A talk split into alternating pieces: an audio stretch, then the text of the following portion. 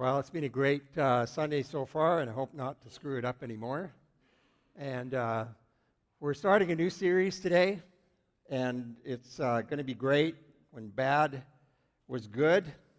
And uh, last Sunday we talked about uh, kind of the ingredients that produce spiritual growth. And you'll recall that one of the issues is passionate ministry. When people are involved uh, in a way in their community, in their church, they grow spiritually. And so, again, so have, uh, thankful for our volunteers. And Easter Sunday, we have an opportunity to uh, minister at City Center Church, an inner city church. They put on a dinner for those in their neighborhood, and uh, we get an opportunity to partner with them. In addition to giving them financial help to pay for the dinner, you can volunteer to be part of the service team on Sunday after the service. So if you want to uh, participate, just let us know. Write that on your connection card or uh, just visit the information center at the end of the service. And as mentioned, Easter Sunday is coming, and we have an opportunity to invite our friends to be part of that day. It's going to be a great day, and inside your program is an invitation like this. Would you take that and use it to invite some of your friends to be part of our Easter Sunday? On the back is our Alpha uh, uh, opportunity, which begins on April 25th. It's a great environment, a meal, a video.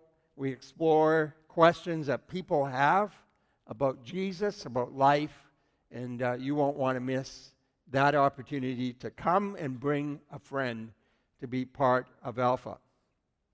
I want to say welcome to those who are listening online. And uh, your notes are in your program this morning, or you can take your smartphone on your YouVersion app, look for, look for the, um, the opportunity for events, click on Circle Drive Church, and the notes will come up. You can save them and you can share them. So this morning, we're starting when bad was good. If you're not a believer and you're here today, we, we just want to welcome you. Uh, glad that you're part of this service. Uh, you're going to po- I'm going to point out some things about Christians that you probably already know, already bugs you about Christians. And uh, it might make a few Christians squirm, but I'm good at that. So we're just going to do it. This morning we sang some songs uh, to Jesus. We said that Jesus is enough and he can meet all of our needs. And many of us really believe that as we sing it. It's our prayer, it's our desire, it's our hope. But if we are a church person, and some of you who are not believers and know that this, this is your experience, one of the things that you might find strange about church people is often we resist the God we say that we trust. Isn't that true? Often Christians resist the God we say we trust. In fact, if church people were honest, would we not agree that we sometimes have an internal battle with God and find ourselves resisting the God we say that we love and trust? In fact, some of you are in the middle of it right now. You're having this uh, conversation with God and this struggle with God. He's, he's asking something of you for your own good. And we sing, Jesus is enough but we want to resist the very thing that God is talking to you about. You know you should forgive, but you resist. You know you should get out of that relationship, but you resist. You know you should stop that habit, but you resist.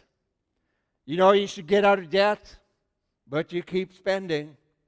You know you should be more generous. You know you should tithe. You know you should, but you resist the very God that's requiring of it. Your heart, your conscience, the scripture tells you what is right. You're trying to be a follower of Jesus, but you're resisting the God you say that you trust. Now, there's a word that describes this, and the word is hypocrisy. And Christians are known for this that we actually don't walk or talk. Now, most of us understand this because it's hard to surrender our life to a God who speaks through conscience and an ancient book. book. But still, this is an ongoing battle for many of us. So, in the weeks ahead, as we approach Jesus' arrest and crucifixion, there were some characters in the story that intersected with Jesus. Each of these characters had an agenda that put him at odds with Jesus. And what can be disturbing is that there is a little bit of them in us. And we will see the futility of resisting God and see how God can turn bad things into good. Now, the first character we want to look at and examine this morning is a guy by the name of Joseph Caiaphas. He was the high priest during the time of Jesus' life. He was the most powerful and influential person in Jerusalem and what we would consider ancient Israel at the time. Caiaphas was the connecting point between Israel and Rome. You remember that Israel was under the domination and rule of Rome. And so there was kind of a go between Rome and Israel to keep things normative, keep everybody happy and in their place. And Caiaphas connected with the Roman leader in the Roman garrison, who at that time was the person of Pilate. Pilate and Caiaphas really did not like each other. They tolerated one another. They were kind of, you know, they, they had a use for each other, and so they related in that kind of way. Caiaphas was part of the family that controlled the temple, the politics of the day, the religion, and the power that came with the temple for over 40 years. Longevity. His father in law was a high priest. Five of his brother in laws were high priests. So this was kind of like a dynasty, a kind of a dictatorship. It had power, influence, extraordinary wealth. There were financial perks that came with being uh, a, the high priest, being in the center of Jewish religion. Because Jews all over the world paid a temple tax so the equivalent of millions of dollars flowed into this 32 acre parcel of land called the Temple in the middle of Jerusalem. So much money flowed into the temple that the Romans tried numerous times to pass laws to prevent the temple tax.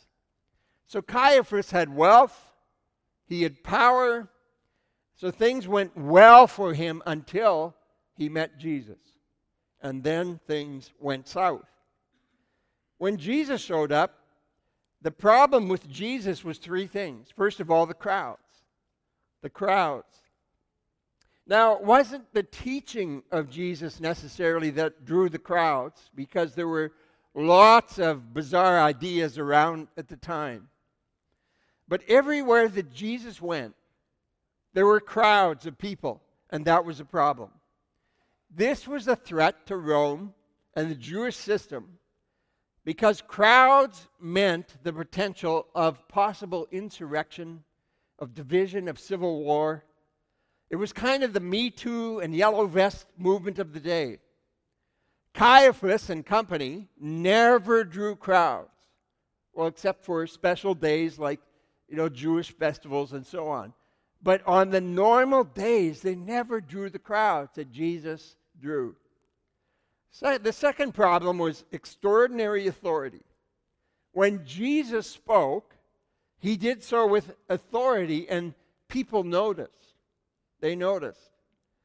Uh, remember the time that Jesus walked into the temple and kicked over the tables of the money and drove out the money changers? And the religious leaders sent Caiaphas to approach Jesus. And his question wasn't, What do you think you're doing? His question was, Who do you think you are? He was challenging the authority of Jesus. The third problem was Jesus' criticism of the religious leaders. You recall one of the rants that Jesus uh, made was recorded in Matthew 23. And there, Jesus vented his opinion of the religious leaders. He did not respect the corruption and misuse of the, of the temple at the time. And he calls out Caiaphas and he calls them blind guides. He calls them whitewashed tombs, hypocrites, brood of vipers, and he said, You're going to hell. I mean, did Jesus not read uh, How to Win Friends and Influence People? I mean, he just vented all of this stuff, all of his feelings about these religious leaders. Little wonder that Caiaphas had problems with Jesus. And then Jesus threatened the peace, and that builds throughout all of the Gospels. The final straw was something that Jesus did. It was an act of compassion.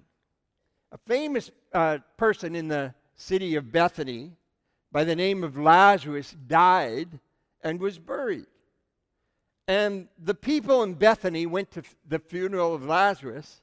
And then the next uh, thing that they saw was Lazarus at the local coffee shop. He's come out of the grave alive. And they come up to him and say, Hey, Laz, I was at your funeral. What are you doing here? And he's, he's coming out of the grave alive. And the crowds observed this, they overflowed. And up to that time, they tried discrediting Jesus by giving him trick questions. Jesus would have come back, and the religious leaders would look stupid. So their strategy was not working. And now Lazarus comes out of the grave alive, and the people went crazy like, wow, who does this? Now, here's the thing when you come to the Gospel of John, and John is an old man when he's writing this gospel. He's an eyewitness to Lazarus. And in John 12, he says, Meanwhile, a large crowd of Jews found out that Jesus was there and came, not only because of him, but also to see Lazarus, whom he raised from the dead. I mean, talk about popularity. So the religious leaders are frustrated because all of their attempts to squash Jesus are failing, and the crowds are getting bigger and bigger and bigger. And they're throwing up their hands and they're saying, Oh, this is not good for us. Like, what are we going to do? So, previously, John gives us some inside information which he obtained as he wrote the book of John. Once Jesus came out of the grave alive, when he was resurrected, some of the Pharisees came to Christ. They came and were part of the movement of Jesus. And so John had the inside scoop as to what the Pharisees and religious leaders were saying after uh, Lazarus came out of the grave. And you find this in John 11. So some of them went to the Pharisees and told them what Jesus had done. And the chief priests and Pharisees called a meeting of the Sanhedrin. Uh, now, notice there are three groups that John identifies here, and none of them got along theologically. The Pharisees, or the Sadducees rather, were part of the group that did not believe in the resurrection. The Pharisees did. None of these groups got along politically or have some of the same ideas about how to relate to Rome. It was a bit like the conservatives and liberals and NDP who believe in Canada but have a different idea about uh, what agenda that Canada should have. So these three groups got together, kind of a bipartisan uh, arrangement, and they said this What are we accomplishing? They asked is the, the harder we try, the larger the groups get. The crowds keep getting bigger and bigger. Here's this man performing many signs, and if we let him go on like this, uh, just think about this. Think about the authority they thought they had. If we, if we allow him to keep going on like this, they've taken their authority to a level of craziness. Everyone would believe in him. To which we say, that's the point. That's the point. That's that's so what? These religious people knew that there was something about Jesus they should pay attention to. You would think that in their heart of hearts they knew that to resist Jesus was to resist God. They knew that if they followed Jesus, it would cost them something. It would cost their power, it would cost their popularity, it would cost their wealth. They knew they needed to surrender. And then they said, The Romans will come and take away both our temple and our nation. And isn't that where we are? When you decide to follow Jesus, it will cost you something. Let me say that again. When you decide to follow Jesus, it will cost you something. And isn't that the reason some of us have a hard time following Jesus? This is the reason why some of you resisted church for so long. We resist church because it's, it's going to cost us Sunday morning. And then if we come Sunday morning, they're going to want us some of our time. And then they'll want some of our money.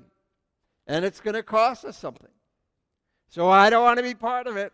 I'm going to resist it. I'm going to stay away from it. If I make a commitment to Jesus, we say, then I'll, especially if you're a young person, if I make a commitment to Jesus, then I'm going to have to date Christians. And we know all the hot girls are in the club and they're not in church, right? And if I'm single, I can't do whatever I want to do. So to be single in our culture will also cost us something. So the religious leaders rightly said, What do we do with this Jesus? Because to follow him will cost us something. And then there's Jesus. The crowd's following Jesus because he raised Lazarus from the dead. And when somebody raises a dead person, you want to follow that guy, don't you? And then verse 49 it says, Then one of them, named Caiaphas, here's our character, who was the high priest that year, spoke up. So he had something to add to this argument. What do we do with Jesus? Because his popularity is going through the roof. And he says this You know nothing at all. A lot of confidence in his voice. You do not realize that it is better for you that one man die for the people.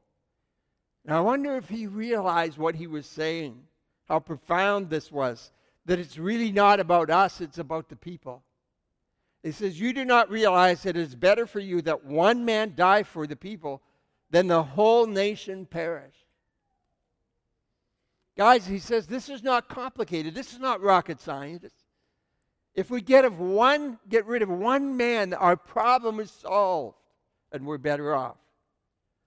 You can just imagine John, this old man, writing down the Gospel of John, and he's got a pen in his hand, writing on the parchment, and he must have had a grin on his face as he's recounting the people involved in the experiences of, of the events firsthand. And he had incredible conversations with people in the back rooms as to the events and their perspective. And he's writing this as an old man, and he says, He, Caiaphas, did not say this on his own. He was saying they, they had no idea what they were even saying. But as high priest that year, he prophesied that Jesus would die for the Jewish nation. And not only for that nation, but also for the scattered children of God to bring them together and make them one. And John is saying of these religious people, Little did they know that when they were resisting Jesus, they were actually participating in the plan of God. In the end, death actually multiplied Jesus' influence. Bad became good. Bad became good. So here we are. We're back to where we started today. At the end of the day, my life and your life will ultimately illustrate the futility of resisting God. We will be illustrations of people who said, Yes, yes, even though it's going to cost me, or no, because it's going to cost me something. But in the end, we will each illustrate the futility of resisting God. We were not created for our glory, but we were created for the glory of God. I don't know if you've ever read uh, Rick Warren's book called The Purpose Driven Life.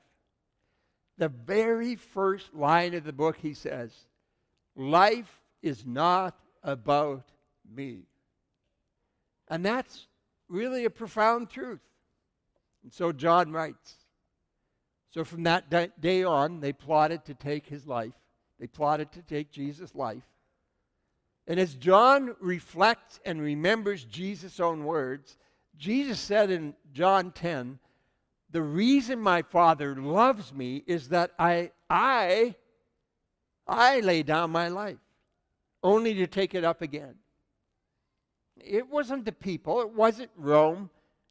Jesus laid down his life, and verse 18 says, No one takes it from me, but I lay it down of my own accord. I have the authority to lay it down and the authority to take it up again. This command I received from my Father. From my Father. And as John reflects on what the religious leaders plotted and carried out, he remembers what Jesus said about it. And from God's perspective, it must have broke God's heart to hear people plotting his son's death. Yet at the same time, must have thought, if only they knew the end of the story. If only they knew that when he laid down his life, he was doing it willingly and he will pick it up again. And through that act of self, selfless love, our lives will be better. The religious leaders, together with Rome, succeeded in killing Jesus. The threat was eliminated, their position was secure as a nation. And I would have liked to have been there the day the sun rose on the first day of the week after Passover. During the days that led to the Passover, there was the crucifixions, the thieves on the cross, and Jesus there, and the crowds were gathering and mocking them and spitting in their face, and crowds gathered. And then their bodies were taken down and laid to rest. And then it was silent. There was commotion outside of Caiaphas's home. And then he heard somebody open the door and run down the hall and threw open the door. And he says, Sir, Caiaphas, the body of Jesus is missing. Caiaphas says, What do you mean it's missing? And he said, It's gone. There are grave clothes in the tomb, but there is no Jesus. I don't know where he is. Nobody knows where he is gone. And then, in a few days, there were sightings of Jesus around the city, meeting with disciples and the women. He appeared to crowds all, at once. And Jesus' closest followers would come out of hiding and walk the streets of Jerusalem and say, You crucified Jesus but God raised him from the dead. We have seen him. Why don't you say, I'm sorry? And again, there were crowds and crowds and crowds of people rallying around the name of Jesus because of his resurrection from the dead. And I bet, I was a betting man, I bet Caiaphas would like to have had that one back. I bet you he sat in his room and he realized that Jesus had done more in his dying than he had did in his living. And years later, years later, Caiaphas lost his place, the Jews lost their temple, and those who tried to stop the plan of God are footnotes in the story of Jesus Christ. And you say, what does that have to do with me? I would say to you this morning that there is a little Caiaphas in all of us. And it says, preserve at all costs. Preserve at all costs. Preserve my reputation. Preserve my relationships. Preserve my empire. And we find ourselves thinking and sometimes praying, God, help me to do this, help me to preserve, or get out of the way. Get out of the way. And God, being a perfect gentleman, sometimes gets out of your way.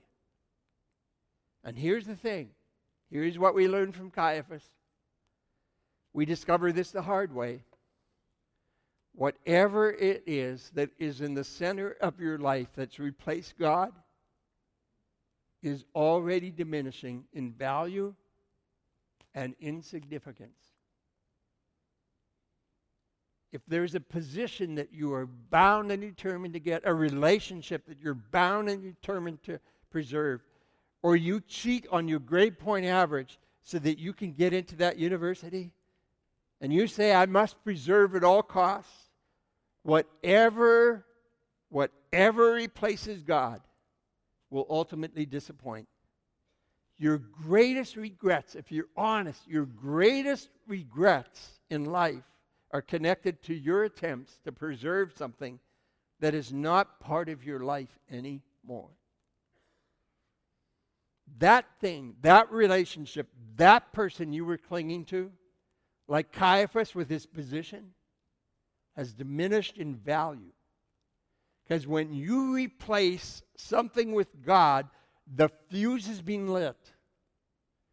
It will disappoint. Just give it time. The pressure to preserve will eventually drive you to self destructive behaviors and it will hurt others. And eventually, the attempt to preserve something that you had no business preserving will not be part of your life anymore. You will wake up one day and you will say to yourself, why did I pursue that? It is interesting that the religious leaders, Caiaphas the high priest, who must, who must have taught, Thou shalt not murder. I mean, this guy, Caiaphas, was the steward of the law and had access to the oldest copies of the law, had an innocent person murdered because he wanted to preserve his position. Verse 10 it says, The chief priests made plans to kill Lazarus as well. For an account of him, many Jews were going over to Jesus and believing in him. Interesting. Our desire to preserve becomes insane. And whatever is in the center of your life that replace God is already diminishing in value and significance. The second thing that Caiaphas teaches us is our capacity for evil and our capacity for sin is extraordinary when we are trying to preserve something in place of God. Think about this a man of the law trying to murder an innocent man and somebody who came out of the grave alive to preserve his position when he knew what the law was saying. Our greatest regrets are connected to seasons of life, or weekends in our life, or relationships in our life, or spring breaks of our life that we tried to prop up. And these little gods will always disappoint. Do you know how many people that I talk to wish they could go back to their teens and could make some decisions all over again. We wish we could remake it. We wish we could wipe the slate clean and our conscience could be clean once again. The story of Caiaphas reminds us of something we dare not forget that saying yes to God will cost you something. Make no mistake, coming to Christ costs us something. But saying no will cost you even more. It will cost you even more. It will cost you everything, including what you put in place of God to begin with. Can I ask you this morning, just in the quietness of your own heart, you know what God's saying to you. You know what He's talking to you about. What have you put in place of God in your life? What is it? What is dead center? What is the thing that you talk to God about and you say, God, out there in the periphery of my life, help me keep this and don't take this away from me? or I am done with you, God. I'm done with you. And we bargain with God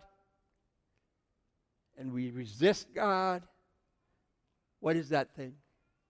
Because that little God will ultimately disappoint you. Caiaphas made a bad decision. He resisted Jesus the Messiah and was willing to kill somebody, kill Jesus Christ to preserve his empire and he lost it all in his attempt to preserve. The bad decision, though, in God's book, led to good. It led to good. For one man ended up dying so the nation would not perish. That is the God who pursues you. That's the God you can trust. So I'll ask you again what is it in your life where you're resisting God and you're saying, God, I will not give this up? Because that's the conversation point. I've talked to hundreds of people. They want maturity in their life, but they're stuck. And you know why they're stuck? because they have not got past what God has said to surrender. God says some basic things to them, and they said, No, no, no, no, don't touch that. But I want to go deeper. I want to praise. I'm going to sing the songs, but don't touch this, God. You know what God says? You can sing all you want, you can dance, you can do. what. I'm bringing you back to this conversation. And God's bringing us back to this conversation this morning. Would you bow your head and close your eyes this morning? And I would like you to have a conversation with God. And you know what it is, and you know what to do. It's called surrender. It's called waving the white flag and saying, God, I give it up. For the good of my own life, for the long view, I surrender. I give it to you. Let's pray. Father, in the quietness of this moment, we know what it is where the conversation is, and we need to surrender. And I pray that in this holy moment, in this atmosphere of peace and safety, I pray your people would be willing to surrender. I pray they'd be willing to give it over and give it up and find that you really are enough. And so that we could sing that song with enthusiasm and with integrity that Jesus Christ is enough. Father, fill us with your Spirit. Give us power to do what we know we should. And strengthen us this week to live to our commitments. I pray in Jesus' name. Amen. Would you stand with me?